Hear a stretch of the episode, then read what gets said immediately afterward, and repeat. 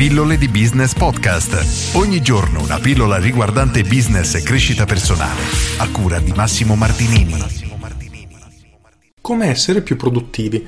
Oggi non faccio una vera e propria pillola, ma voglio fare una riflessione incrociando le informazioni di due autori completamente diversi tra loro. Il primo è Parkinson e la sua legge, la legge di Parkinson, che recita Leggo testualmente, il lavoro si espande fino ad occupare tutto il tempo disponibile. Più è il tempo e più il lavoro sembra importante e impegnativo. Per spiegarlo in maniera molto semplice, se noi abbiamo una settimana di tempo per fare un lavoro che sappiamo non essere troppo impegnativo, magari che richiederebbe due giorni, noi ci mettiamo una settimana. Per questo il tempo si espande o si restringe in base al tempo che abbiamo a disposizione. Se ripensi al passato, sono sicuro ti sarà capitato situazioni del genere. A me personalmente tantissimo, soprattutto se guardo tanti tanti anni fa. Avevo lavori molto importanti, rimandavo, rimandavo, rimandavo. Io purtroppo ero un vero maestro della procrastinazione, quindi rimandavo fino all'ultimo giorno e poi magari l'ultimo giorno, gli ultimi due giorni, l'ultima settimana, in base a quanto era lungo e impegnativo questo progetto, lavoravo ad una efficienza veramente esagerata e facevo in un giorno, in una settimana quello che richiedeva magari mesi. E mi sono sempre chiesto, ma pensa quante cose avrei potuto fare se avessi lavorato sempre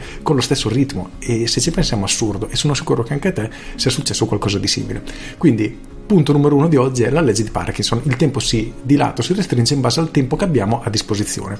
Questo è davvero interessantissimo. La seconda parte della mia riflessione invece deriva da una frase di Grant Cardone, un investitore immobiliare e formatore americano, che tratto dal suo libro La regola del 10 per e qui Cardone è curioso perché lui ha una strategia molto interessante, ovvero dice che gli obiettivi che noi ci poniamo devono essere talmente grandi da essere irrealizzabili. Tutto questo iniziando dagli obiettivi giornalieri. Per cui se io ad esempio oggi nella mia to-do list ho scrivere una pillola, registrare due video e leggere 20 pagine di un libro. Secondo la regola del 10 per di Cardone, io dovrei darmi come obiettivo giornaliero scrivere 10 pillole, registrare 20 video e leggere 200 pagine. Lui afferma che ovviamente non riusciremo a fare tutto, ma faremo molto di più che se l'obiettivo fosse quello tirato in precedenza. Ora, se noi uniamo queste due cose, è curioso perché se il tempo si espande e si restringe in base a quello che noi abbiamo a disposizione, aumentando esageratamente il numero delle cose che vogliamo fare, forse effettivamente il tempo scarseggia tantissimo e noi siamo costretti a produrre molto di più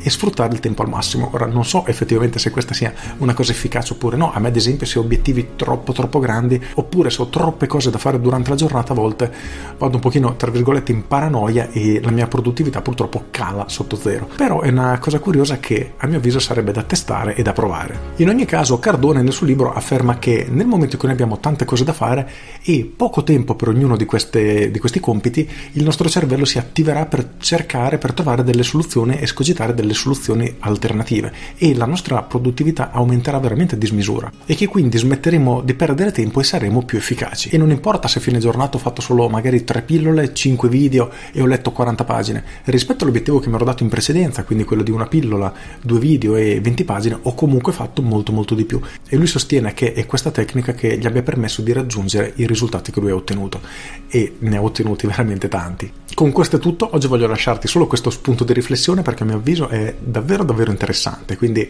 valuta se è una cosa che vuoi provare oppure se ritieni che sia completamente inutile. In ogni caso volevo davvero condividere questo ragionamento. Con questo è tutto, io sono Massimo Martinini e ci sentiamo domani. Ciao!